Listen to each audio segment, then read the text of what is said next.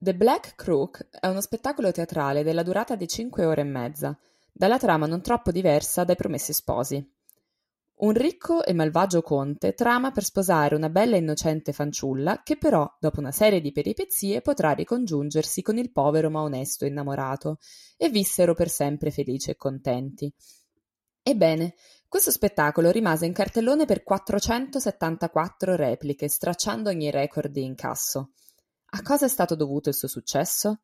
La produzione aveva fatto una cosa mai vista prima. Attori e attrici recitavano, cantavano e ballavano. Già, perché The Black Rook fu messo per la prima volta in scena il 12 settembre del 1866 ed è considerato, ufficialmente, il primo musical. Il successo di questa nuova forma di spettacolo è rimasto pressoché immutato fino ai giorni nostri. Musical sono stati prodotti praticamente in ogni decade ed ogni volta si può osservare come le storie che si raccontano siano espressione del contesto storico e sociale. Anzi, proprio nei musical vengono regolarmente esplorati temi sociali controversi, dalle tensioni razziali di West Side Story alla ribellione sessuale del Rocky Horror Show alla crisi dell'HIV in Rent. Quello del musical è stato, pur dietro una facciata leggera, uno strumento di denuncia. E in un musical in particolare, l'insensatezza di una guerra imperialista suscita per reazione la speranza in un futuro in cui ci sarebbero state armonia e comprensione, empatia e fiducia in abbondanza, niente più falsità e derisioni, sogni vivi e dorati di visioni, rivelazione di mistici cristalli e la vera liberazione della mente. Io sono Costanza e oggi insieme a Sergio entreremo nell'era dell'acquario. Benvenuti ad Astronomiti.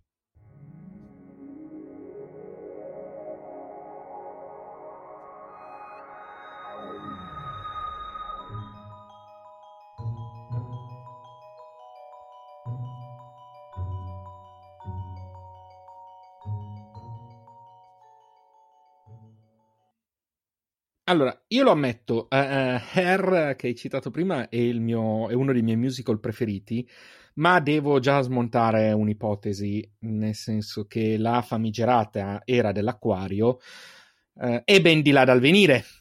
Nel senso... È per questo che le cose vanno come vanno, che non abbiamo le, le, le, misti, le mistiche rivelazioni. Esatto, perché se parliamo di era dell'acquario come quella in cui cade l'equinozio nella costellazione dell'acquario, noi sappiamo bene che in questo momento l'equinozio è ancora in pesci, e infatti si dice, associato all'era acquario si diceva sempre l'era dei pesci, eh, peccato che l'era dell'acquario non sarà nel 2597. Ah, quindi, quindi si sono un po' sbagliati? Si sono un filino portati avanti, ecco ecco, mettiamola così, hanno guardato un po' avanti, che va bene, è bello guardare le cose in prospettiva, ma forse, ecco, non saremo qui per vederla noi, ecco, non ho qualche dubbio in merito. Quindi, sì, eh, è vero, esisterà la, la, l'era dell'acquario anche dal punto di vista astronomico, ma è lontana ed è sempre per colpa della precessione degli equinozi. Eh, Fa danni questa precessione degli equinozi. Beh, se no saremmo sempre nella, nella, nell'era del, de, originale, di qualunque essa fosse. quindi, um, allora, l'Aquario è una delle costellazioni più antiche in assoluto, perché addirittura risale all'antica Babilonia.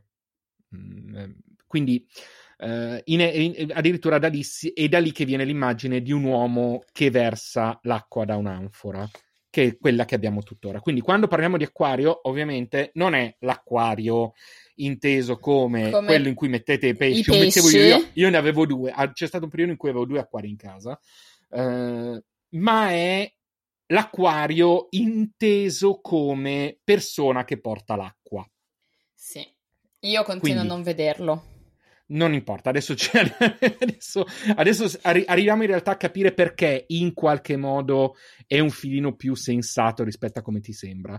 Uh, mh, ok, poi dopo come, come, divenne acquisito dai greci è compito tuo parlarne. Uh, non è una costellazione particolarmente uh, luminosa, è, è, costituita principalmente da quattro stelle che formano una, una Y, che però nella Uh, nell'immagine effettiva la Y è rovesciata. Uh, quindi il punto finale della Y equivale all'incirca alla testa del, dell'acquario. Uh, la linea dritta co- equivalerebbe all'incirca al busto. Io sto vedendo il disegno su Stellarium in questo momento, quindi sto cercando di scriverlo in questo modo. Io sto guardando il, il, l'astrolabio. l'astrolabio. Uh, la linea, le due stelle che partono dalla testa vanno verso destra, diciamo, sarebbero un braccio esteso.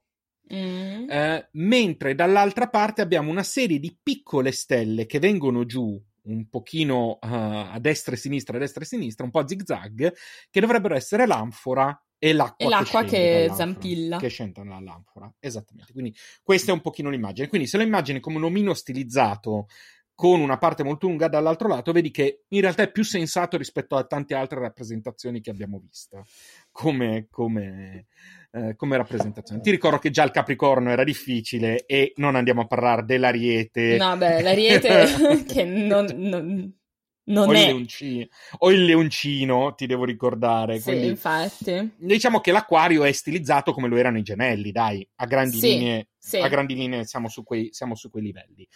Uh, in che zona si, in, si, trova in una parte del cielo che curiosamente, o forse non tanto, viene anche chiamata acque celesti. Uh, perché? Perché si ritrova in tutte costellazioni che in qualche modo sono associate all'acqua. Abbiamo prima di lui nel, nello zodiaco, abbiamo il Capricorno e abbiamo già spiegato perché è associato all'acqua nella scorsa volta. Dall'altra parte abbiamo i pesci, di cui parleremo la prossima volta. E sotto abbiamo la balena, mm, o, o comunque vicino abbiamo la balena di cui abbiamo parlato ai tempi di Andromeda. Certo. In più ci sono anche i pesci australi subito sotto, quindi è proprio tutta un'area. Cioè, cioè, se volete farvi un bagno, sapete dove dovete andare. Però bisogna ricordare l'acquario è un segno da- d'aria. Vabbè, adesso iniziamo a focalizzarci su sta cosa che era fondamentale. Bisogna, eh, anche... per non fare imprecisioni, l'acquario è un segno d'aria. Ok, va benissimo. eh, imprecisioni soprattutto. Um, la curiosità è che l'acquario è, rispetto alle altre costellazioni, in realtà posto un filino più in alto. Eh, sempre rispetto all'eclittica, quindi non è tutta australe come altre costellazioni che abbiamo visto, è parzialmente australe e parzialmente boreale. Questo significa che è anche un filino più visibile rispetto ad altre. Eh, una curiosità che ho scoperto, che non sapevo neanche io, l'ho scoperta studiando per questo episodio, è che l'acquario, un po' che non ne parliamo, ha degli sciami di meteore. Mm, le acquaridi. Ah, le acquaridi, ma non solo le acquaridi, perché ce n'è più di uno e alcuni si sovrappongono. Nel senso che noi abbiamo tre sciami meteorici, addirittura. Uh, uno, il primo sono le Eta acquaridi, che ovviamente, come potrai immaginare, si trovano vicino alla stella Eta, eh, ed è il più ricco, ha circa 35 stelle, 35 meteore, stelle cadenti all'ora, e si svolge al picco tra il 5 e il 6 maggio. Poi abbiamo però le delta acquaridi, che hanno addirittura due massimi. Uno meridionale di 20 all'ora intorno al 29 luglio, e uno settentrionale, quindi più vicino alla costellazione dei pesci, di circa 10 all'ora il 6 agosto, quindi non sono tantissime, ma ci sono. Ma il 6 agosto c'è anche il picco di un altro sciame più debole, le Iota Aquaridi, che ne producono altre 8 quindi, se non ce la fate per San Lorenzo, potete provare a vedere gli acquari di qualche giorno prima. Avanti, vi portate avanti. Mi sembra assolutamente giusto. Mi sembra assolutamente giusto. Vedete, vi diamo gli appuntamenti che potete, um, che potete avere. Um, allora, dicevamo, non abbiamo stelle molto, molto luminose, ma comunque quelle centrali, soprattutto la Y, di cui parlavamo prima è abbastanza visibile, quindi si riesce a volte a vederla anche in cielo cittadino. E soprattutto ha la particolarità che la zona sotto, quindi eh, diciamo a, um, sotto la gamba, se vogliamo, è una zona che non ha molte stelle. È una zona che sembra quello, quasi buia. Quello che si vede è parte sua. Esatto, quindi è, è proprio una, una, zona che è quasi buia. Uh, e quindi questo può permettere in una visualizzazione, in, un, in, uno, in una serata d'osservazione, di dire: Ah, ok, quello dovrebbe essere l'acquario. E così va bene. Comunque, quando lo vediamo, dove lo vediamo, tornando sempre con le nove di sera, ehm, si inizia a vedere verso l'orizzonte est a inizio agosto. Vedi che ogni volta che ne parliamo si, ci spostiamo un pochino in un avanti. Un pochino, beh, chiaramente. rispetto, visto che stiamo facendo il giro. Quindi, eh, orizzonte est a inizio agosto. Uh, e culmina quindi alla sua massima altezza a inizio novembre. Quindi, uh, per voi che ci state ascoltando, se ci state ascoltando il giorno dell'uscita perché siete bravi e siete puntuali e, e, state sul pezzo, uh, è praticamente dietro l'angolo, mh, mm, quindi a giorni, mentre si ritrova a ovest verso Capodanno. Uh, bassa a ovest verso Capodanno. Eh, la particolarità è che mentre appunto nell'emisfero boreale è una figura abbastanza tipica dei cieli autunnali, ovviamente se andiamo a sud dell'equatore, quando la vedi dopo il tramonto significa che si sta avvicinando l'estate. Quindi, uno può andare un attimo, invece, invece, di guardare il calendario. esatto, vai a vedere così, vuol dire che ti stai approcciando. Allora, mh, mm, come al solito, come avrete, eh, avrete hai notato, su quest'area non abbiamo mai particolari oggetti, eh, gli ultimi sono stati in Sagittario. Qui però mi incuriosisce tantissimo i no- mi incuriosiscono tantissimo i nomi delle stelle che sono state date a molte delle stelle del, dell'acquario, perlomeno alle quattro che mi sono segnato più. Perché? Io non so per quale motivo, ma evidentemente devono aver pensato che l'acquario portasse un sacco di fortuna, ma proprio tanta, tantissima fortuna a pacchi, non lo so. Perché abbiamo la Alfa, che è una supergigante gialla di quasi tre magnitudini eh, a 760 anni luce, si chiama Sadal Melik, che significa la buona stella del re. È la testa, sostanzialmente, delle cose. Ma la Beta, che si chiama Sadal Sud, è la più fortunata tra le stelle fortunate. Cioè, letteralmente ma forse avevano poca fantasia. Hanno detto, ok, questa no, è una stella buona, quella pure è una stella buona, però. Questa è buona, ma non è male. Non, non, non abbiamo finito. Perché la gamma, intanto la beta è anche lei un 2,9 di magnitudine, anche lei supergigante gialla e ha 600 anni luce. Andiamo sulla gamma, che è una quasi 4 di magnitudine, bianco-azzurra, 160 anni luce, ma andiamo sul punto che ci interessa. Si chiama Sadak Bia probabilmente, penso che si pronunci così, la stella fortunata delle cose nascoste. Quindi c'è la stella del re e delle cose nascoste comunque è molto bello. Molto bello, vero? Sì, sì, mm-hmm. mi mhm. piace molto come nome. Eh, poi abbiamo una che salta, cioè la delta si chiama scatto sheat, che significa stinco o tibia, e immagino quindi che, che sia del che, tizio che, che porta l'acqua. Esatto, e proprio, infatti si trova proprio all'altezza del, di, di Globo, immagineremmo lo stinco, la tibia del, del, del portatore d'acqua, um, magnitudine 3,3, una bianco-azzurra, a 160 anni luce anche lei, 159, ma torniamo sulla Epsilon, perché la Epsilon si chiama Albali, ovvero la buona fortuna delle mangiatrici. Mangiatrici. Mangiatrici, eh, questa è la traduzione che ho trovato. Le mangiatrici Ora, di cosa? Non lo so e non sono sicuro Oppure di Oppure sono sapere. tutte le donne che mangiano, cioè tutte.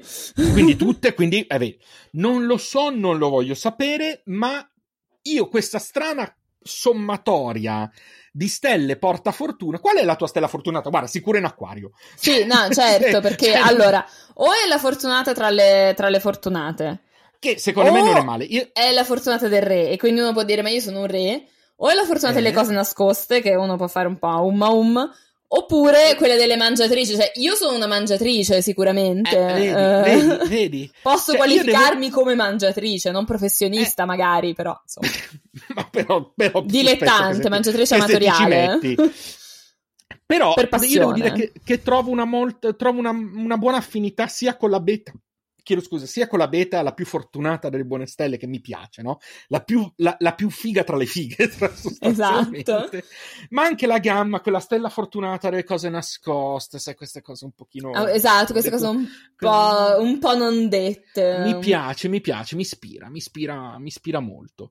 Vabbè, poi rimane la Z, no? In realtà la Z è interessante perché si trova a 100 anni luce ed è costituita da due stelle bianche mh, mm, che orbitano l'una intorno all'altra, perché sono una di 4,3 e una di 4,5, quindi se ti ricordi il discorso eh, della, del centro di massa, sappiamo che, que- che sarà bo- bene o male quasi a metà della distanza tra le due, per il discorso che Sì. dicevamo, eh, e, si trova cinque- e si trovano a cinque- eh, che ruotano tra di loro a 500 in 590 anni. Siccome si stanno allontanando pian piano tra di loro, sono sempre più facilmente risolvibili. Certo, Quindi- perché chiaramente eh, c'è più spazio. Esatto, letteralmente.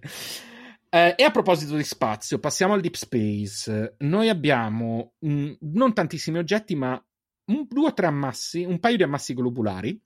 M2, ricordiamoci, eh, Costanza ha spiegato benissimo anche l'altra volta il significato del catalogo Messier.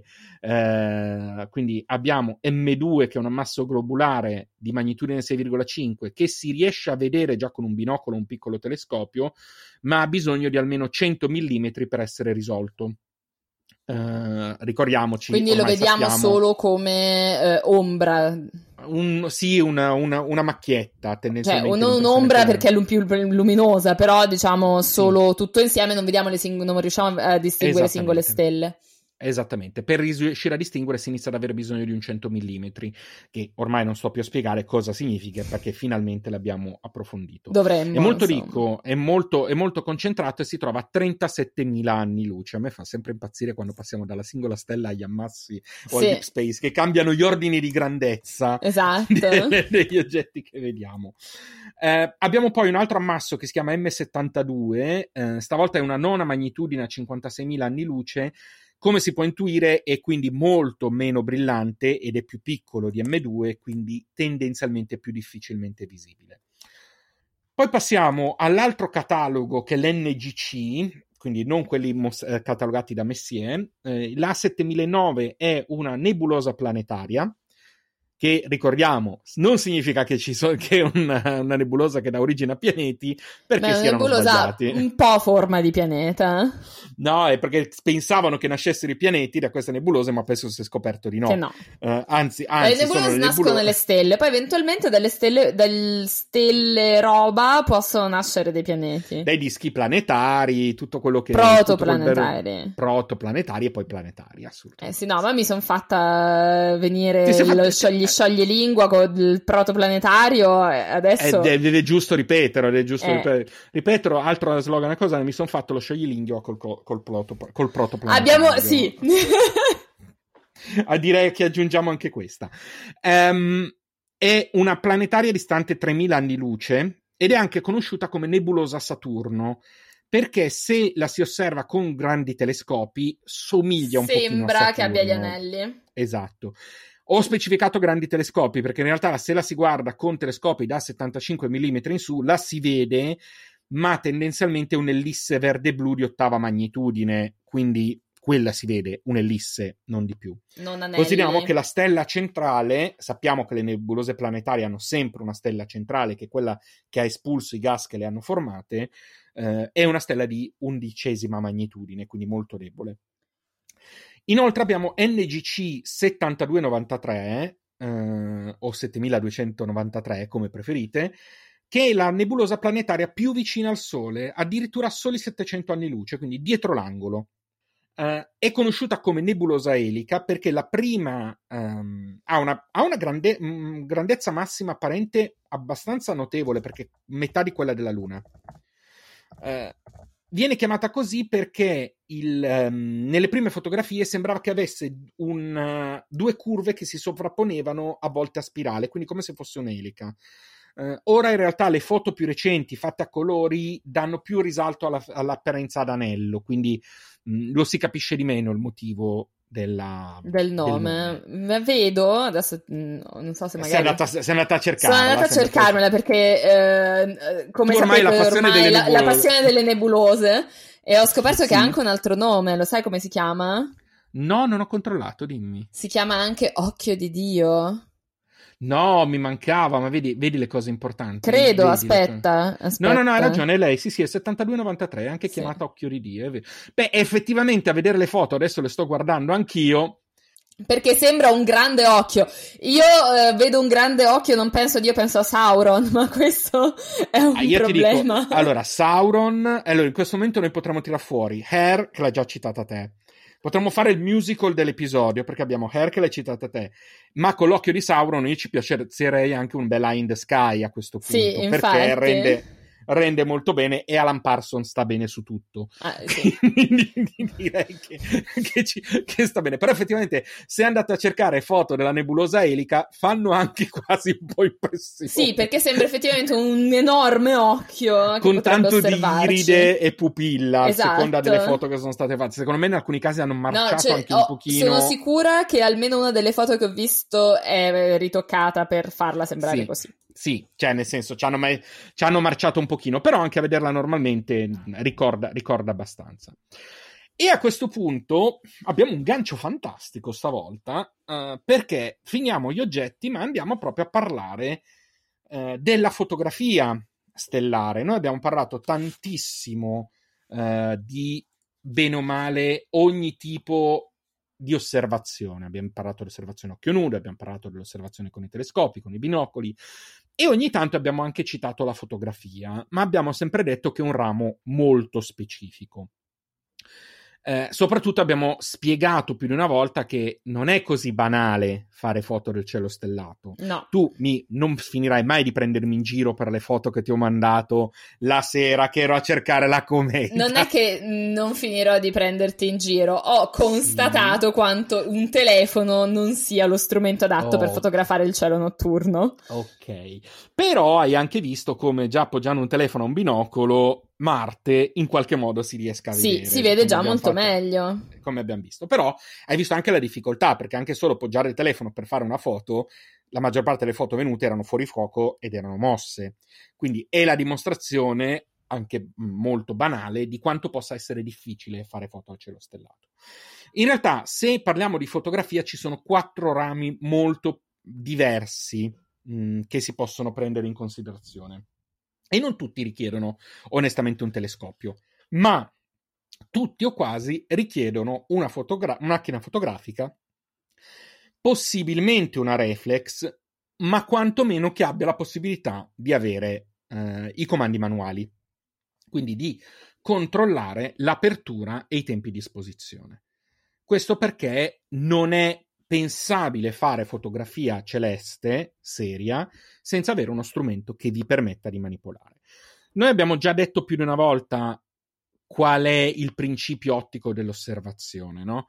Abbiamo detto che è la luce che entra Sì, e se il problema con i telescopi è la luce che entra e che arriva al nostro occhio, il problema con le macchine fotografiche è la luce che entra e arriva all'obiettivo.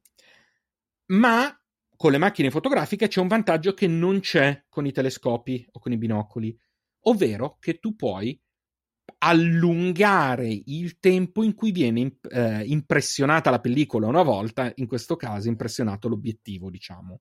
sì. Ok?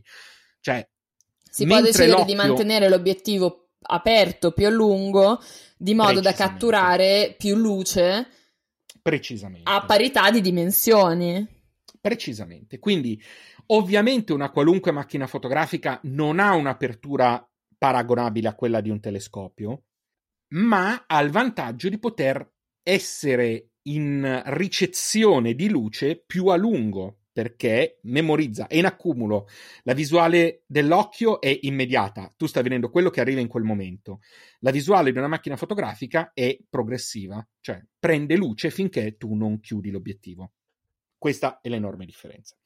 Quindi, già per fare quelle fotografie molto belle del cielo stellato che si vedono in molti casi, non serve un telescopio, non serve niente che non sia avere una macchina con la possibilità di avere un'apertura, un, magari con un obiettivo grandangolare per prendere più ampia, Sì, più con ampia eh, superficie. ancora più, più luce e più un- una superficie più ampia, certo. è una superficie più ampia e eh, un treppiedi sostanzialmente. Per cui non la devi reggere te.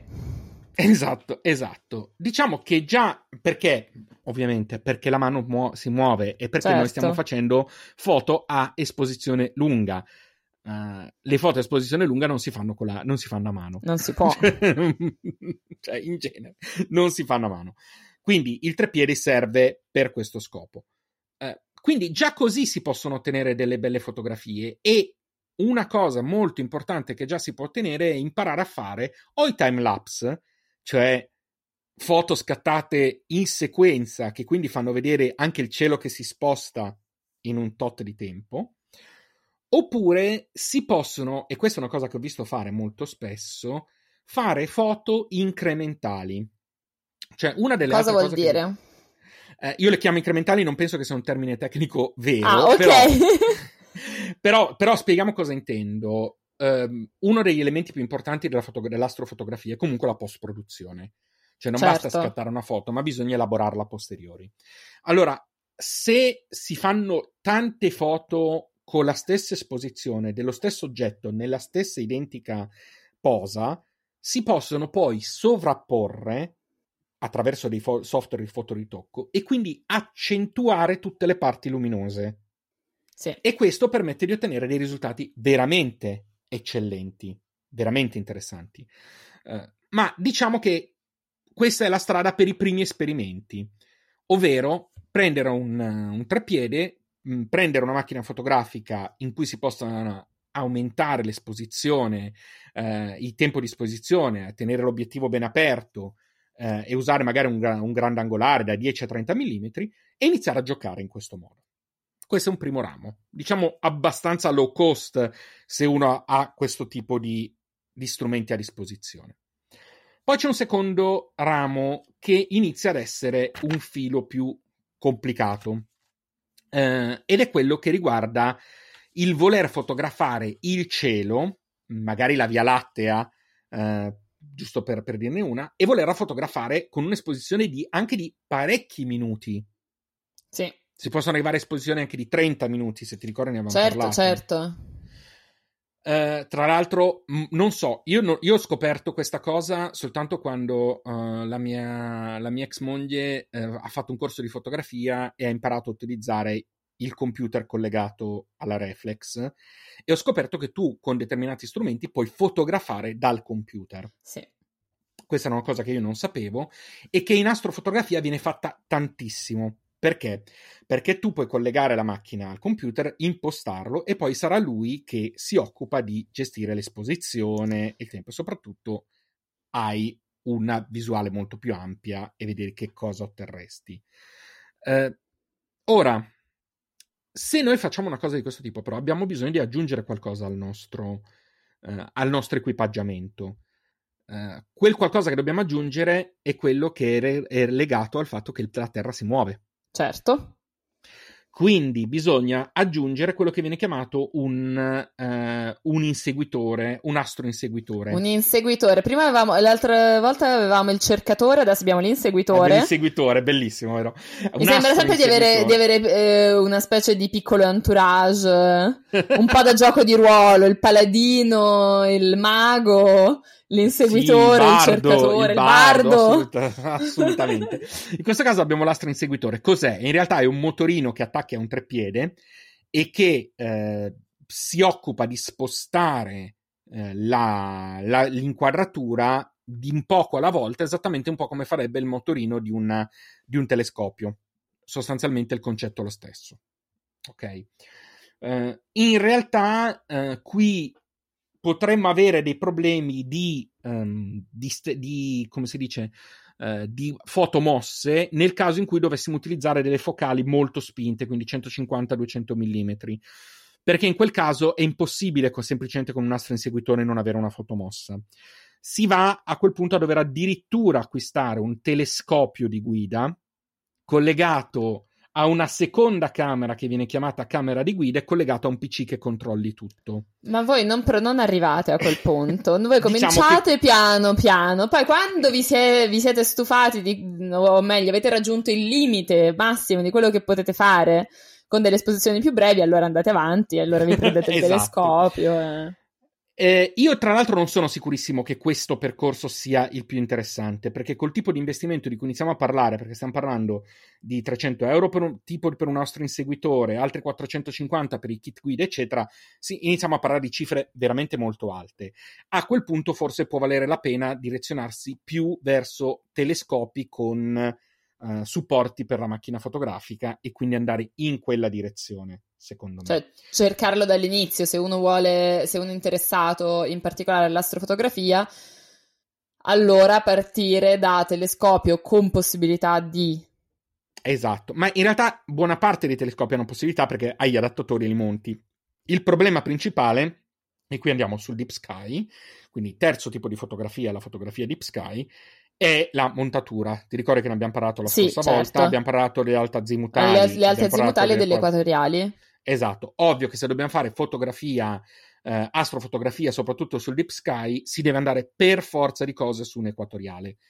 Perché l'equatoriale già prevede tutto quello che farebbe eh, l'astro inseguitore unito alla, mm, al kit di guida, unito alla, eh, alla fo- alla camera aggiuntiva. Quindi iniziamo ad avere una montatura che già fa quello che dovremmo fare. Ricordo però che anche le equatoriali non costano poco perché abbiamo eh, 700 e- dai 700 euro in su per una buona montatura equatoriale. Quindi stiamo parlando comunque di una direzione in cui il costo diventa molto molto importante e quindi bisogna avere la certezza di voler seguire direttamente questa strada. Eh, in questi casi a questo punto la macchina fotografica viene montata al, al telescopio direttamente, ci sono degli adattatori che permettono di montare la macchina fotografica sul fuoco del telescopio, sul focale del telescopio, magari utilizzando delle lenti di ingrandimento mh, specifiche, eh, se dovessero servire, e a quel punto possiamo ehm, iniziare a fare la foto- fotografia Deep Sky. Ma ripeto, questa secondo me diventa una strada per i veri appassionati e magari dei veri esperti in ambito fotografico che avranno già fatto un certo percorso, perché l'investimento non è poco. Con una strada molto più semplice, secondo me, e eh, più ragionevole dal punto di vista dei costi è quella della fotografia planetaria. Perché? Perché la fotografia planetaria non ha bisogno di tempi di esposizione lunghi, perché Ah. pianeti, stelle, eh, scusa, stelle, luna eh, e, e basta. Sono, Pianeti, luna... una e basta, E basta. e basta. sono luminosi, sono già abbastanza luminosi. Quindi non abbiamo bisogno, fatto salvo un buon ingrandimento che si ottiene magari con una lente di Barlow, che è un tipo di focale particolare, montata su un- sull'oculare, non abbiamo bisogno di tempi di esposizione lunghi. Addirittura si potrebbe, per fare esperimenti, montare una webcam sull'obiettivo del telescopio per fare delle prove. Mm. La webcam sull'obiettivo. Esatto, si può, si può riuscire a fare. A quel punto basta avere un telescopio sufficientemente potente, quindi basterebbe un catadriottico come i, i Maksutov, di cui abbiamo già parlato, eh, gli Schmidt Cassegrain, ehm, ma anche un newtoniano volendo, senza nessun, eh, senza nessun problema. eh, e già con questo, un software collegato alla, alla macchina fotografica, che è sempre molto utile, anche se non indispensabile, eh, la macchina montata eh, sull'oggetto di osservazione, si possono iniziare a fare delle belle foto planetarie. Secondo me questa potrebbe essere la strada più interessante perché si utilizzano strumenti. de- si riesce ad avere eh, un certo tipo di soddisfazione anche con un investimento Esatto. originario non, non- non E- da, da- da pazzi. Esatto, anche perché in questo caso davvero potreste, volendo anche provare a usare il cellulare. Esistono gli adattatori del cellulare che si montano attaccati a un telescopio o a un binocolo, che sarà un acquisto che farò a breve finché non potrò riordinare il telescopio. Eh, perché si possono, si possono, a quel punto si tiene fermo, il tempo di esposizione non è indispensabile eh, e quindi si ottengono dei risultati. Qual è il difetto? Perché ovviamente dei difetti ci sono che i pianeti, soprattutto quelli più lontani o quelli più piccoli, sono molto, molto influenzati dall'atmosfera terrestre. Certo. Quindi, quindi il risultato che si può avere nella qualità delle foto può richiedere parecchio impegno, eh, qualche tentativo, ci potrebbero essere giornate in cui non vengono bene e via dicendo. Però se io dovessi dare un consiglio, se qualcuno volesse provare a imparare, direi uno, potete fare, come dicevamo, se avete una ref- reflex a disposizione, prendete un treppiede, lunga esposizione, andate in cielo aperto e divertitevi a fotografare il cielo Così. nelle... Intanto così. Esatto, sostanzialmente così. Vedete cosa, cosa esce. Mm, fate un po' di prove e divertitevi. Esatto. Se poi avete un binocolo o un telescopio, mh, vi dico, io ho acquistato un treppiede per il mio binocolo a un- una cinquantina di euro. L'adattatore dovrebbe costarne 20, circa. È un binocolo discreto, siamo sui 100-150 euro, se non già non ce l'avete. Sono tutti costi molto più ragionevoli a cui potete appunto attaccare semplicemente il vostro cellulare o una macchina fotografica digitale che avete o appunto la stessa macchina di cui parlavamo prima e potete iniziare a giocare con i pianeti. La Luna dà enormi soddisfazioni. Io ho ancora sul mio cellulare una foto della Luna scattata con un telescopio mentre facevo il mio corso, seguivo il mio corso di astronomia, semplicemente appoggiando il cellulare al, all'oculare del telescopio senza fare nulla. Ed è una foto della Luna bellissima. Ed era tra l'altro un vecchissimo iPhone, iPhone 3G, eh, quindi stiamo parlando di parecchio, parecchio tempo fa. Quindi già con i cellulari moderni la cosa dovrebbe essere ancora più interessante pianeti più lontani daranno magari dei risultati meno imponenti, ma sicuramente ci si può fare qualcosa. Ecco, questo è il mio consiglio. Eh, ok, allora io ho detto che eh, in origine l'acquario era babilonese, ma noi non, ci, non parliamo dei babilonesi, quindi sono curioso. No, mi piacerebbe tu... poter parlare dei babilonesi, però se mi, se mi, azzardo sicuramente dico un sacco di scemenze, eh, quindi eviterei. Eh, Ok, quindi direi che a questo punto come l'acquario è diventato invece una costellazione greca e perché? Allora, partiamo. Eh, mi, eh, devo fare un disclaimer. Per cui, mm. se avete ehm, bambini all'ascolto, non vi consiglio, a meno che non vogliate dare un sacco di spiegazioni dopo la, l'ascolto, di fargli ascoltare questo pezzo del, dell'episodio. Per quel po' che ne so, eh, concordo, cioè nel senso non è una battuta stavolta. Diciamo che ci sono alcuni aspetti eh, che possono quantomeno creare un po' di confusione, un po' di, di domande e potrebbero essere domande che non volete sentire. Esatto. alle quali Quindi magari sentite rispondere. prima l'episodio, se poi, se poi, come dire, ritenete opportuno potete anche farlo ascoltare. Facciamo così. Comunque, l'acquario eh, già dall'antica Grecia viene identificato con un personaggio e questo personaggio è Ganimede. Mm. Ganimede noi lo conosciamo come coppiere degli dei, mm. quindi un ragazzo che porta da bere quando um, un cameriere di sala, diciamo, e porta da bere eh, quando gli dei mangiano e bevono, per l'appunto. Ma come è arrivato ad avere quel lavoro? a chi ha, fatto, ha prestato applicazione. Esatto. Applicazione no, in inglese, ho fatto un, una sì, traduzione no, in italiano orribile. Terribile, no? Orribile, I terribile. tuoi angli- anglicismi. No, è terribile, chiedo scusa anche a Sono me quelle stesso. Cose, quelle cose da agenzia di comunicazione, no, no, mi, consulenza. Mi vergogno, ci Mi vergogno di me stesso in questo mese. Di solito non lo faccio, chiedo scusa, sono meglio È vero, così. è vero. Però dopo ci briffiamo e ne, ne, ne parliamo un po' meglio. Prego, continua. A chi ha mandato il curriculum? A chi ha mandato il curriculum? A nessuno. Ganimede si sta facendo gli affari suoi. Eh. Si sta facendo gli affari suoi perché lui aveva già un lavoro. Ganimede, uh, è... allora di lavoro lui era bello, no? In realtà Come di lavoro lui era bello. No, lui faceva forse il pastore, forse andava a caccia, dipende da quanto ricco fosse nel, nelle varie tradizioni. Uh-huh. In ogni caso lui si trovava um, nella Troade, quindi nella zona di Troia, perché lui è troiano e questo uh-huh. avrà delle conseguenze, quindi ricordiamocelo. Oh, quella città ce ne ha un, un sacco e una sport. Esatto. Eh, e um, Ganimede è lì e, mm, ed è bello. È lì, è bello. Que, que, que, questo sembra cristiano, cioè Eh sì, ma è così. Lui è lì okay. ed è bello e mm. sta guardando le pecore, cioè sta eh, non guardando le pecore, non è che sta lì a guardare pecore, ma ehm, sta pascendo le pecore. Ok sta passando le pecore, facendosi appunto eh, i proverbiali affari suoi, quando eh, casca l'occhio al sol, nostro solito Zeus. Oh, santa pazienza. Ma che non, Zeus non... non rompeva le scatole solo alle, alle fanciulle, ma anche ai fanciulli. Un po' di bromuro questo, questo dio qui, però. Sì, eh, bisognerebbe, cioè... bisognerebbe, insomma, da, fargli da una calmata, però ehm, no. Mm. Per cui, ehm, che fa? si trasforma in aquila perché c'ha sempre un po' sta fissa di si deve trasformare in bestie eh, e, e, e, varie ed eventuali. Giusto. E lo... Ehm, e se lo porta via. Così.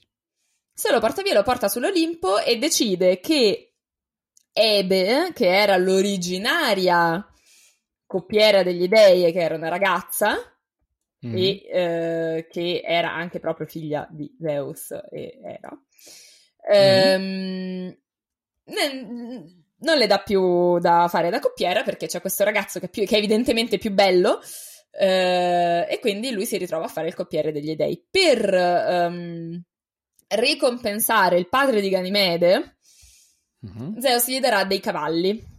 Beh, mi sembra ovvio. Però l'associazione cavalli-Ganimede non è la prima volta che la sento, non so perché. Perché poi nell'Iliade Diomede, che verrà infatti poi punito anche da Dante, che è quello che sta nella fiamma insieme a Ulisse, Diomede mm. cercherà di rubare, o riuscirà a rubare, eh, dei cavalli troiani, sono gli stessi cavalli, sono della stessa stirpe.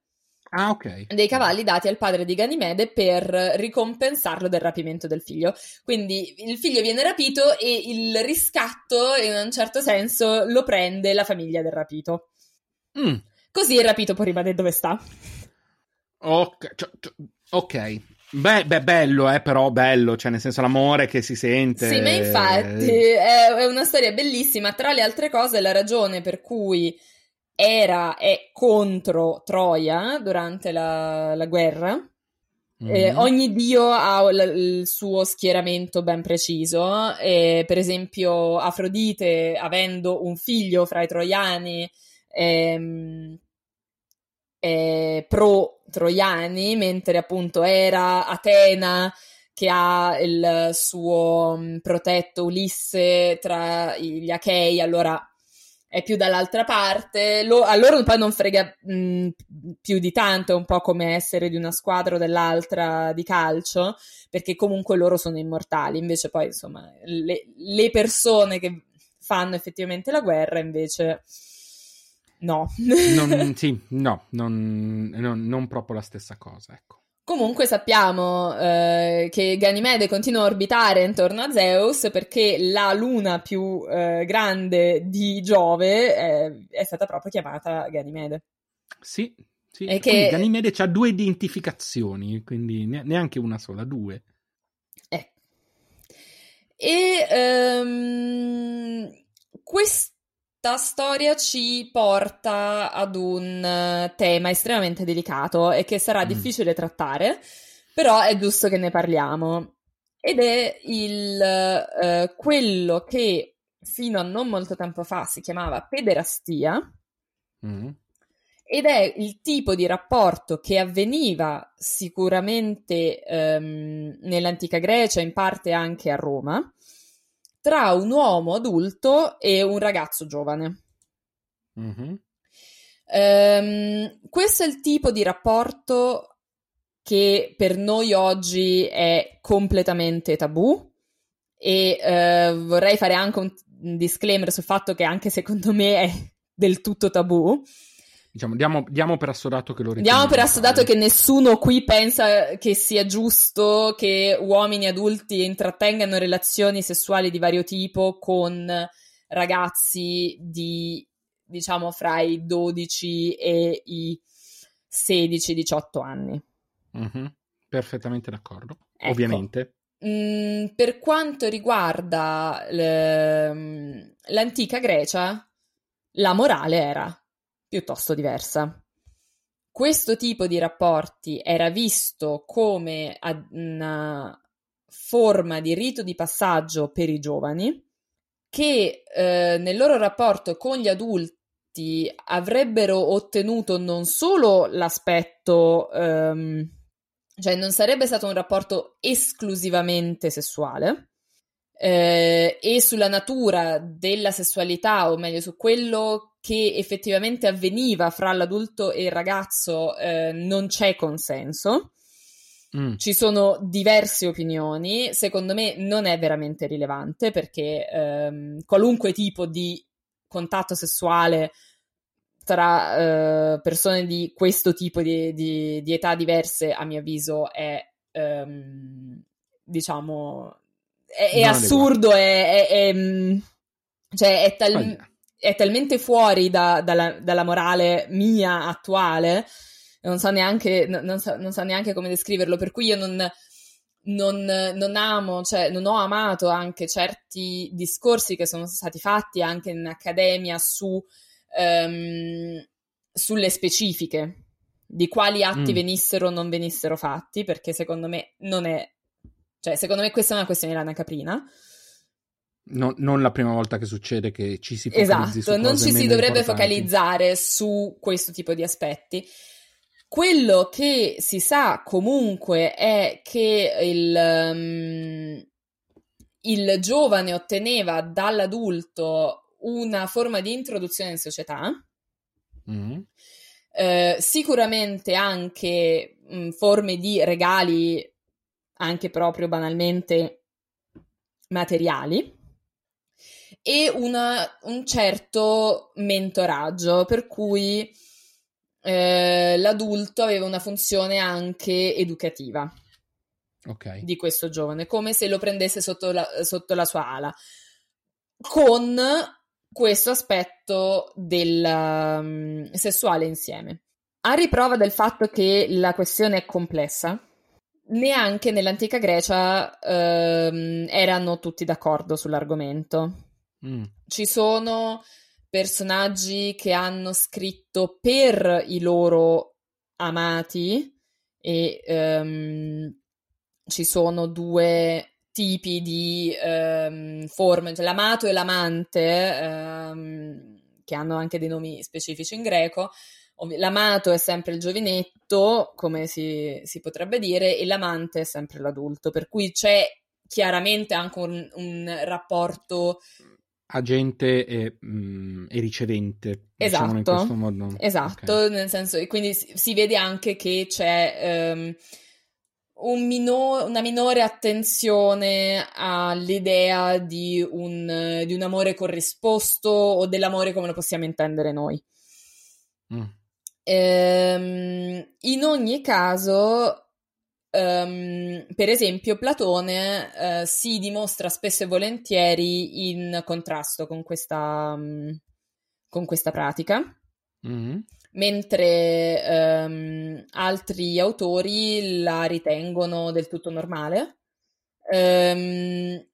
non ci sono veramente testimonianze di persone che parlano dal punto di vista del, della persona più giovane, per cui è difficilissimo capire cosa ne pensavano, non è, non è, non è possibile capirlo perché non abbiamo testimonianze dirette. Ok. Ehm, è una cosa che è successa, una cosa che è successa anche per un sacco di tempo, ma era anche parzialmente regolamentata per legge, per cui la, eh, per esempio, l'avvicinare eh, ragazzi troppo giovani, mm. solitamente appunto sotto i 12 anni, ehm, quindi bambini veri e propri. Esatto, i bambini veri e propri erano esclusi da questa, da questa pratica. Non che al, a mio avviso non, non, non, la rende particolarmente migliore, ma c'era. Però... No, finisci pure poi ti chiedo una ma cosa. Ma c'era un, un aspetto di ehm, comunque appunto di regolamentazione che perché spesso si sente la semplificazione, ah ma quelli erano dei pedofili. Mm. Um, no, nel senso, um, non, non, possiamo dirlo perché è una categoria che useremmo estremamente moderna.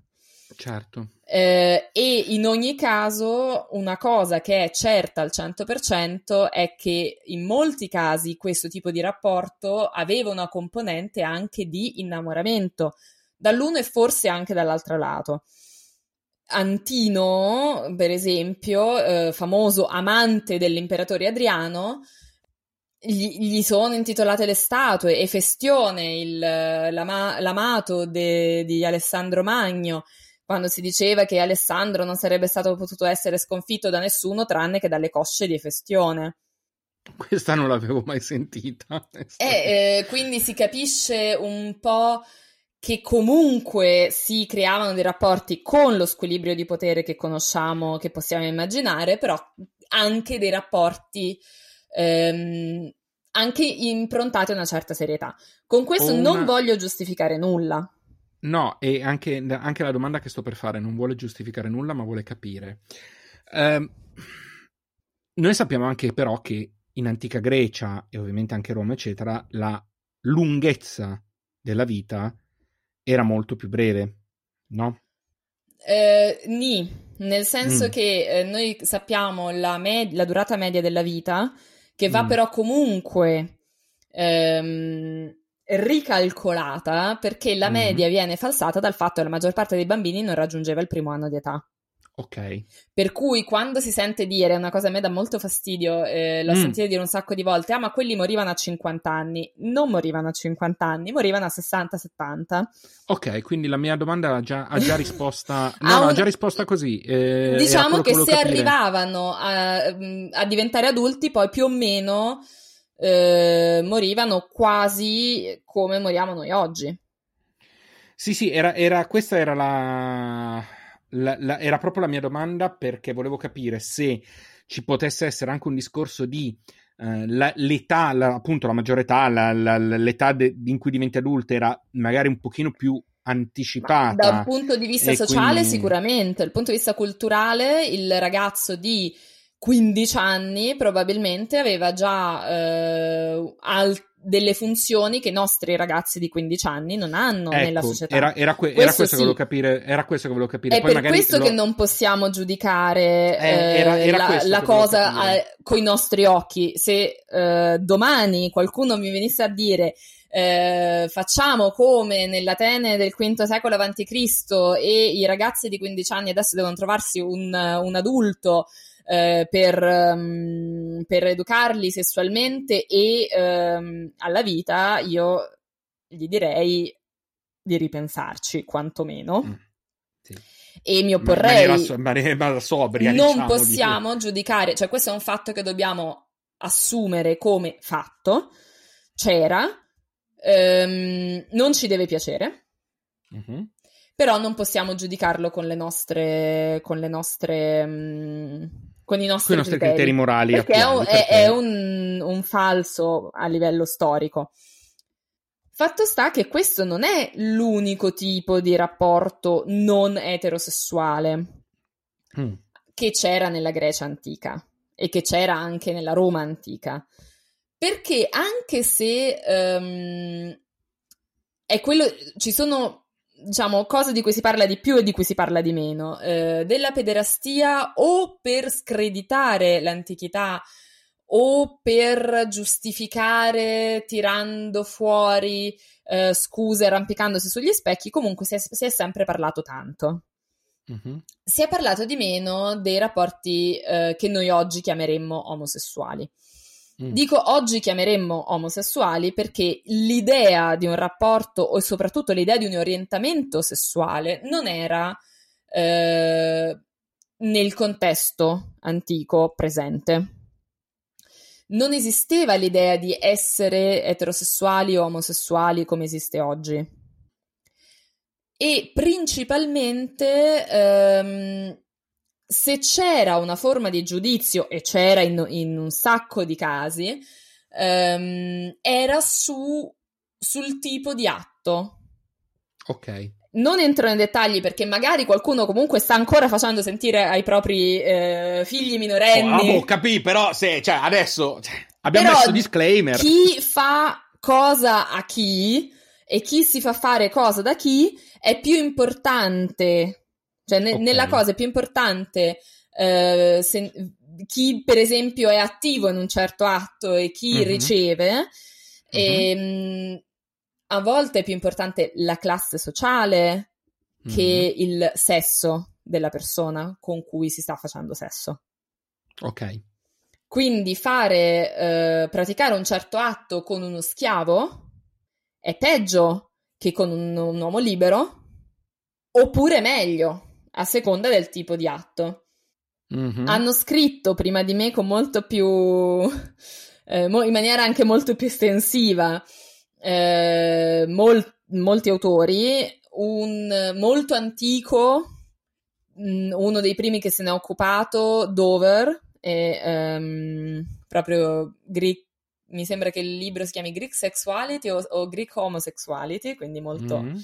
Molto, eh, molto comunque definita Dover Greek Sexuality se uno, eh, gu- se uno usa Google lo, lo trova e um, han, ha scritto Foucault mh, in diversi, diversi libri, nella, in particolare nella cura di sé, e eh, dove ha anche analizzato in maniera molto specifica diversi atti. Ha scritto eh, di, più recentemente Eva Cantarella, Secondo Natura. Ehm, non mi trova sempre d'accordo se, perché secondo me mischia alcuni piani temporali, ma è un'ottima disamina generale eh, della sessualità e soprattutto della, di quella che noi chiameremo omo-bisessualità nel mondo antico. Con i, eh, con i concetti di oggi diremmo che erano tutti un po' bisessuali. Ok. Nel senso che non era, però non era mai visto come un orientamento, cioè le azioni erano eh, eventualmente fatte con qualcuno del proprio sesso o con qualcuno del sesso opposto, ma non, non significava essere o non essere in un modo. Abbastanza imperdonabile per un uomo adulto essere il ricevente di atti sessuali da parte di un uomo.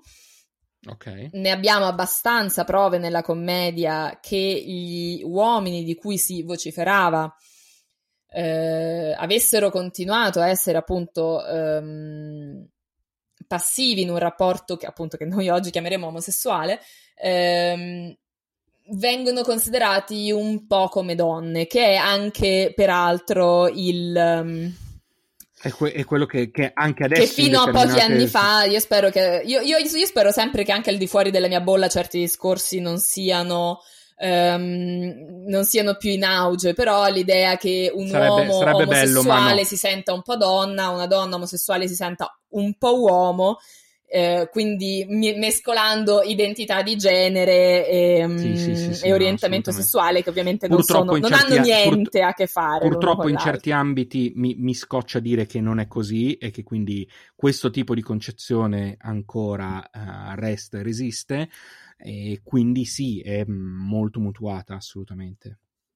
Allora, eh, quindi visto che magari questa cosa va al di fuori del- delle nostre bolle, eh, l'orientamento oggi nel nostro modello sociale l'orientamento sessuale e l'identità di genere non sono necessariamente correlate, il che vuol dire che una persona transgender non è necessariamente attratta da un certo genere, una persona cisgender non è necessariamente attratta da un certo genere e una persona omosessuale non vuole necessariamente cambiare genere, eccetera, eccetera, eccetera. E spero che questo sia Preciso. chiaro.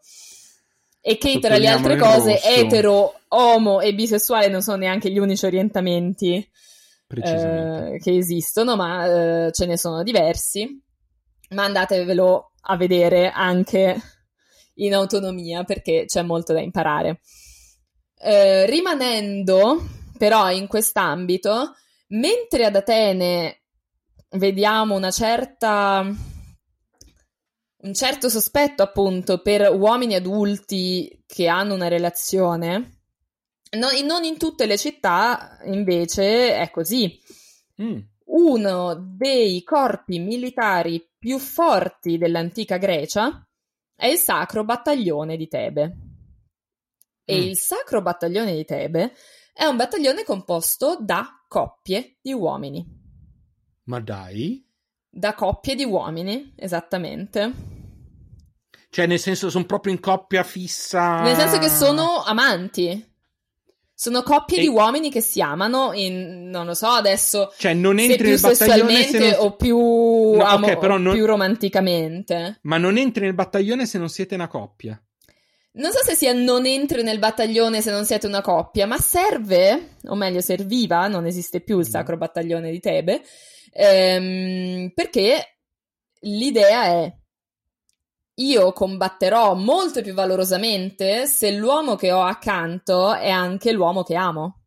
Beh, ci sta come idea. Mm, devo dire che è notevole come, come presa di posizione. Eh... E per un sacco di tempo si sono difesi bene. Fino... Il che, il che dimostra che era molto vera. Funzionava, funzionava anche, anche, solo banalmente per impressionare, per far vedere quanto si è valorosi a uno co- che magari ti interessa. Guarda, guarda, guarda, guarda che Guarda quanti guarda ne ammazzo, guarda come sono bravo. Ehm...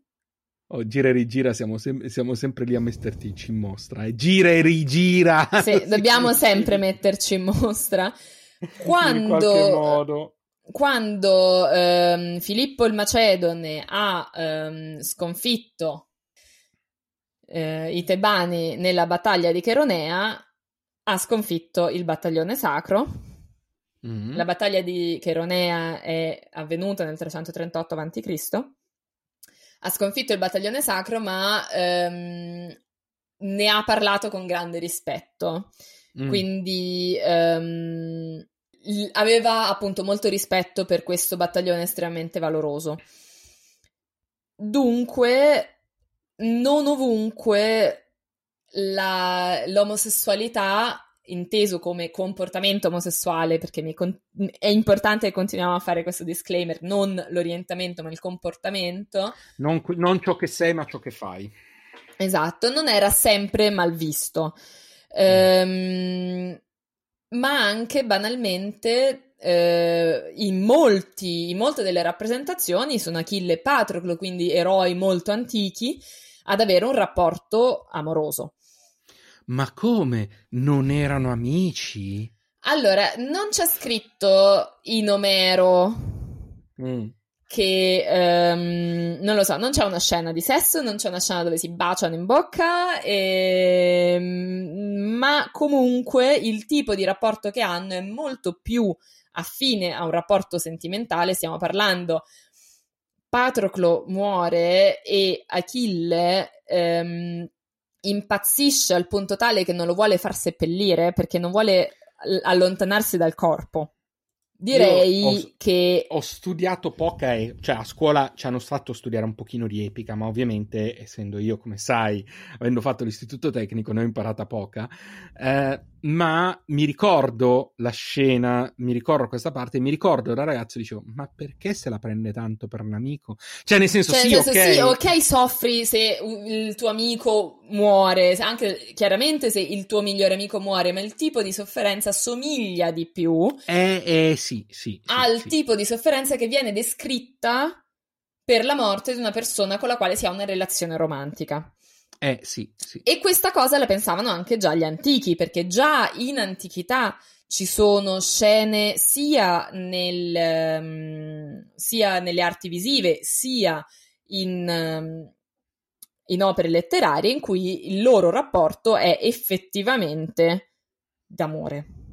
Ok. Um, ma basta con gli uomini.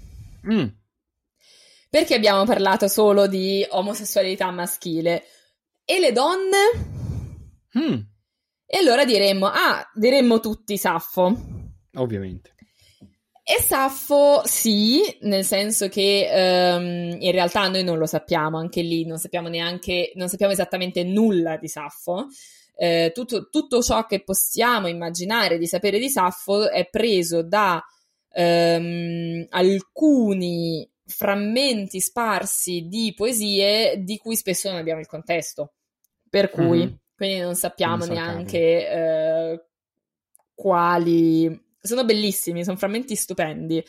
Però non sappiamo neanche se Saffo li ha scritti pensando a se stessa in prima persona, eh, pensando a delle cose che, che, le erano veramente successe, oppure fossero dei giochi letterari eh, con tutte altre motivazioni per certo. cui è difficile dire Saffo, però ormai abbiamo deciso, ormai mm-hmm. da secoli, che Saffo è l'icona dell'amore fra donne e a me sta anche bene così, nel senso che eh, non è storico, ma eh, mi sta bene che ci. Che, che ci è, un, è, comunque un simbolo positivo, se, mm. se vogliamo, quindi prendiamolo, prendiamolo pure come simbolo, ricordiamoci che non è storico. Un altro personaggio poco storico e, e molto meno conosciuto di Saffo è Filenide di Samo. E Filenide di Samo, ehm, di lei non abbiamo niente, ma niente, mm. niente, niente, nessuno scritto, ma abbiamo la fama. Okay. E la fama è che lei fosse un'etera, quindi una donna educata anche nelle arti, quindi scrittura, canto, musica, danza, e facesse anche lavoro sessuale, quindi un lavoro che comprendesse un tipo di intrattenimento, diciamo intellettuale, anche quello fisico. Mm. E ehm, di lei si dice che abbia scritto un trattato erotico e alcune anche qui alcuni straccetti di papiro, ehm, dei papiri di Ossirinco, che sono un gruppo di papiri trovati più o meno ehm, recentemente, ma in filologia recentemente non è nel 2012, ma so, un pochino prima. Comunque, frammenti di papiro che sono stati una grande scoperta ehm, quando sono stati scoperti. e, um, ci sono alcuni, ehm, appunto, alcune frasi che potrebbero ricordare un trattato erotico scritto da Filennide di Samo. Mm. Ehm, trattato erotico perché proprio erotico? Perché ehm, si pare che si parli molto molto nel dettaglio di posizioni sessuali, di pratiche, di tecniche. Sono estremamente curioso adesso. E non, non, è, non, non ci è rimasto. Ho capito, però tu Noi... non mi puoi fare, non, cioè, cioè, non, eh, so. non mi puoi incuriosire. Cioè, Questa è la vita ma... del, um, del, um, della filologa che si, si, sogna di trovare il trattato. Io me lo sogno la notte di, di, di, ritrovare anch'io dei papiri misteriosi veri, autentici e, e trovarci eh, questi testi perduti, un, una storia estremamente affascinante, quella di, di come è stato ritrovato il De Rerum Natura di Lucrezio. Um, nel, nel, Rinascimento, anzi prima del Rinascimento, c'è una teoria per cui que- il ritrovamento di questo testo ha dato via, ha dato il via al mm. Rinascimento, ma non è successo con Filenide. Mm. E eh, quello che sappiamo da questi frammenti ci sono, eh, cioè è eh, che in pratica dice che l'uomo ha da puzzà. Ok. Nel senso sono, che l'uomo non deve curarsi troppo quando va dalla donna, perché la donna non deve pensare che lui ci sta perdendo tempo. Sapevo che c'era un motivo. E che tendenzialmente ehm, bisogna dire un sacco di, di, fare un sacco di complimenti alle donne anche se eh, non fossero proprio veri. E mm. queste sono, le, le, sono, due delle cose che sono rimaste e so, credo siano anche tutte le cose che sono rimaste. E, mm. il, la cosa più interessante però è la, la figura di Filenide come viene immaginata.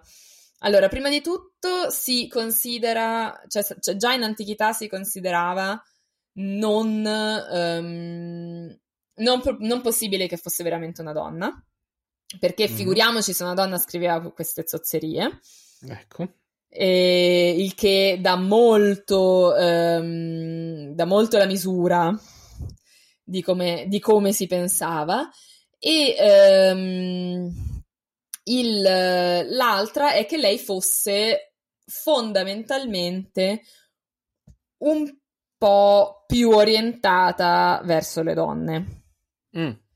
Ehm, più spesso, eh, cioè abbastanza spesso lei viene chiamata tribade. Mm-hmm. E tribade è la parola per dire lesbica prima di lesbica, ed è una okay. parola estremamente volgare, in realtà.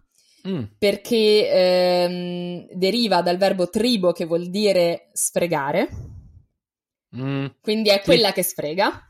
Oh, cap- penso di aver capito la sfumatura. Ecco, quindi è estremamente volgare. Si mh, diceva questo, addirittura ehm, si diceva che, o meglio, nelle prese in giro che fa, vengono fatte in latino da Marziale, quindi in un periodo completamente diverso, il primo, se- il primo secolo d.C., però ci sono delle satire in cui lei esce fuori, come addirittura una che usa falli finti per ehm, sottomettere eventuali compagni maschili o per fare l'uomo nei rapporti con le donne. Mm. E mm, già. Beh, mm, cioè, Tra le Aveva- altre cose che sembrano terribili, eh, che li fa, che dovrebbe, tra le varie cose terribili che dovrebbe fare Filenide c'è ehm, il cunnilingus. No, addirittura. Sì, e questa cosa viene considerata da- No. da- da- dagli antichi romani spaventosa. No, ma, ma no, ma cioè, c'è un limite a tutto. Esatto, c'è un limite a tutto. No, Sesso è con i ragazzi di, di 16 anni, Quello va bene, sì, però, cioè, ma insomma il però dai, cunnilingus fra donne, no. No, cioè, dai, no, cioè, veramente. E ehm, non considerata magari così terribile, ma indice di una sua scarsa femminilità, il fatto di eh, sollevare pesi. Beh, beh, di allora- essere un po' ehm, mascolina e come noi consideriamo anche, cioè come c'è anche un certo stereotipo della lesbica molto, molto Mhm. macio. Eh, Devo dire che aveva una, aveva una personalità interessante. Ecco. Ma se è veramente come la raccontano nelle satire, che adesso non, non- non vado a, a diciamo, a riportare perché sono anche queste abbastanza sconce, Mm. ehm, Quanto ti sei divertita a studiare stavolta? io- voi non lo potete vedere, ma io sto arrossendo. Comunque no, però deve essere una persona anche molto simpatica, anche per andarci a bere una birra insieme. E tanto sapevi che Anche le storie magari che uno, po- che uno poteva sentire dalle e poi dei- delle sue che se, avventure. che se c'era una rissa Esatto, potevi chiamare Filenide. In realtà non si sa bene se Filenide appunto sia esistita o non sia esistita, principalmente anche perché ehm, il nome suona un po' strano, Mm. Perché guarda caso questa che parla di sesso, quindi un po' di amore, quindi si chiama Filenide, quindi da filao, fi- Mm. fileo, non filao, qua se mi sente i miei professori mi, mi menano. Non, so se stanno- Ehm, non so se ci ascoltano. Filò? È un, ver- è un verbo contratto e quindi Mm. comunque quindi amo, eh, quindi può essere che in realtà sia un nome d'arte. Fatto sta che ehm, anche il fatto che questo personaggio venga preso a ridere Mm. è un indice di- del fatto non solo che chiaramente l'omosessualità femminile venisse derisa, ma anche che comunque esisteva. Certo, assolutamente. Eh, mi spiace per chi sperava di eh, avere come discorso, ah no, ma nell'antichità andava tutto bene.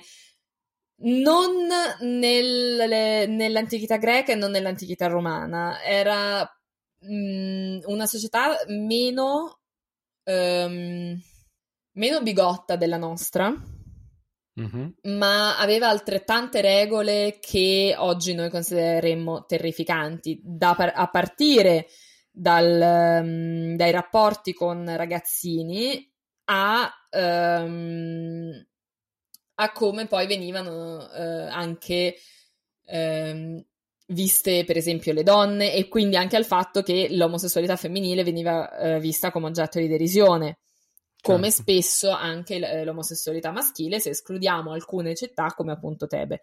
Ehm, quindi sì, mi piacerebbe, eh, cioè mi, mi sarebbe piaciuto raccontarvela, raccontarvela come una cosa tutta positiva, in realtà mh, no. Però una- un aspetto interessante del lavoro perduto di Filenide è il fatto che potrebbe aver ehm, influenzato come quantomeno tematiche l'arte di amare di Ovidio. Mm. Ehm, l'arte di amare di Ovidio che è parzialmente corresponsabile del nostro discutere di amore e sesso ehm, in termini militari. Ok. La conquista, Ah, la ok, resistenza. eh, la- mm, in Ovidio c'è anche un po' l'agguato, ma in Ovidio, come, come dicevo anche episodi fa, è problematico nel suo rapporto con il discorso del consenso. E vo- direi che in realtà lo sono tutti. Eh, Ovidio è uno dei pochi che anzi mette allo scoperto questo discorso quando, quando c'è, quindi chiama violenza la violenza. Molti degli autori antichi la passano molto sotto silenzio, quindi... ehm, Però sì, chiaramente ci sono tutta una serie di, ehm, di difficoltà che avremmo oggi a leggere l'arte di amare, per cui l'uomo è sempre lì che cerca di insidiare la donna che magari è anche sposata ehm, a un altro, e però la potresti conquistare facendo questa cosa, facendo quest'altra, incontra, eh, andatevi a incontrare in questo luogo un po' buio, appartato. Sono pesanti eh, ogni- alcune cose. E quindi no, non era tutto così bello. Ehm, non vuol dire niente, a mio avviso, nel senso che ehm, non è che noi c'è- dobbiamo fare le stesse, le stesse identiche cose che facevano gli antichi. Ma diciamo che la romantizzazione del, pa- romanticizzazione del passato è una cosa che colpisce quasi ogni era. Esatto, non c'è bisogno di tendenzialmente- romanticizzarli. Esatto, è tendenzialmente sbagliato in ogni caso, cioè nel senso ogni era aveva cose che possono sembrarci interessanti o, o appe- appealing, come direbbero gli inglesi, eh, visto che oggi mi sono rovinato con gli anglicismi, eh, e altre che invece anche no, volentieri Esatto. anche no. Quindi diciamo che abbiamo fatto sicuramente un, un excursus di Que- molte diciamo, anche no bisognava un stavolta. po' anche ecco. parlare di, eh, cioè era un po' un, un vaso di Pandora per rimanere Eh. in ambito mitologico che andava aperto. Diciamo Io che è stato, l'ep- è faccio- stato l'episodio degli anche no. Degli anche no, certo, ma io faccio anche molta fatica, spesso mi viene chiesto anche da, da conoscenti, amici, eh, di chiarire questa cosa, ma i greci erano pedofili, erano omosessuali? Eh, non lo puoi dire, non puoi dire né l'una né l'altra cosa. E bisogna sempre fare uno spiegone di mezz'ora, come, come è eh, successo in questo momento, Sì. perché altrimenti si fanno delle semplificazioni pericolose in uno o nell'altro senso. Sì, diciamo che appunto la, la questione del cercare di valutare tutto secondo i nostri criteri eh, è una cosa che può funzionare quando vai a guardare cose di 30, 40, 50 anni Ma fa. manco, ma non manco quando- lì, secondo me. Eh, sì, no, è che non volevo giustificare certe uscite del mio sindaco. Ah, no, no, no, Eh. ecco, no, no, no, no. Eh. Allora, ehm, che, sia, che sia anche chiaro, ehm, se io dico era normale all'epoca che eh, un uomo adulto si prendesse un ragazzino per, ehm, per questo tipo di rapporti, non significa che io mh, pensi che all'epoca fosse giusto. Era sbagliato anche allora, era semplicemente, o meglio, io non riesco a vederlo come giusto né oggi né Certo, eh, 2500 anni fa. Ma per la società dell'epoca non era visto come sbagliato. infatti. Era visto, o meglio, per alcuni soggetti, perché quando eh, sentiamo Platone, Platone si, si scaglia più in più di un'occasione contro. E non è vista come una cosa positiva. E ci sono diversi autori comunque che si pronunciano contro questo tipo di, di rapporti, il che significa che anche allora non era considerato sempre giusto. E quindi quando dico non usiamo i eh, criteri di oggi per giudicare, non vuol dire, ah, siccome non, non li giudico i criteri di oggi, allora andava tutto bene. No, è sempre come eh, non mi sta bene eh, Zeus che aggredisce Callistò nelle orse, non mi sta bene Zeus che rapisce Ganimede per avere il coppiere, bo- eh, il coppiere Bonazzo che gira, che gira pro- probabilmente nudo e lui lo guarda. E magari non Eh. solo. Eh, cioè, fa Ah, schifo lo stesso. Sì, abbastanza. Però è incentrato in una società, cioè se nella società era un comportamento normale, non è visto dai contemporanei che leggono la storia di Ganimede come una glorificazione di un comportamento illegale. Certo. Va bene. Direi Quindi che... dopo questo campo minato dove sicuramente sarò saltata almeno 5 o 6 volte. Dai, te la sei cavata bene. Sei Speriamo, cavata bene. bisognerà sentire il verdetto del pubblico. Ma sono, sono sicuro che confermeranno. E a proposito del pubblico, ricordiamoci che, eh, perché magari qualcuno si è distratto, che questo è il penultimo episodio della stagione eh, di Astronomiti. Noi andiamo in letargo. Esatto, andremo, sì, ma magari. Uh, diciamo che ci sospenderemo per un periodo, quindi... Cioè, Astronomiti va in letargo, noi purtroppo no. Eh, brava. Uh, noi r- ci risentiremo con la primavera, diciamo, diciamo così, poi uh, vi diremo più attivamente e proprio per questo diventa ancora più importante che ci continuate a seguire sulle piattaforme social, perché tutte le informazioni che potrebbero arrivare relative a quando riprendiamo. Con cosa riprendiamo, altre informazioni di qualunque tipo, non le trovate da nessuna parte tranne che sui nostri social, che sono eh, Astronomiti su Facebook e Twitter e astronomiti.pod su Instagram.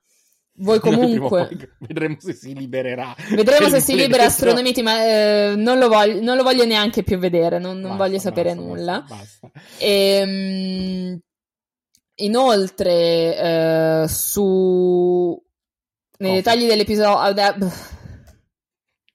Su Coffee potete offrirci un caffè. Eh, trovate il link nei dettagli dell'episodio. Potete offrirci un caffè che, come vedete, ci serve sempre di più perché, perché ogni tanto ormai è dura. Cotti. Ogni ta- ormai siamo cotti. Quindi, eh, se volete offrirci un caffè, se volete mostrarci il vostro sostegno, se volete dirci. Uh, vorreste bere con noi un caffè, ma il, lo- in, uh, il coprifuoco non ve lo permette, potete offrircelo tramite Coffee. Uh, esatto, voi vorreste invitarci a- alla vostra festa. Non si esatto. possono fare le feste, non, si può, non, non, non siamo nella, ne, nel vostro giro di persone fidate, per cui offriteci un caffè su Coffee. Esatto. Eh, inoltre, io tra l'altro ho dato un'informazione sbagliata la scorsa settimana perché le valutazioni su Apple non sono 17 ma sono gravemente 14. Uh, quindi bisogna assolutamente qualcuno aiuti Sergio con le valutazioni perché eh. poi, poi, lui ci sta male io lo so no io davvero io non ci dormo la notte cioè voi, voi mi avete sulla coscienza sappiatelo uh, e basta mi sembra che abbiamo detto tutto ovviamente trovate anche i link nel nostro link tree per i nostri account privati social se volete non eh, rivolgervi all'intero account, ma insultare o meglio fare complimenti a uno o a una in particolare. E mi sembra che sia tutto, no?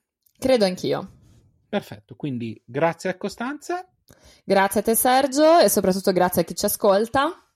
Grazie mille, ci sentiamo la prossima settimana. Ciao a tutti. Ciao.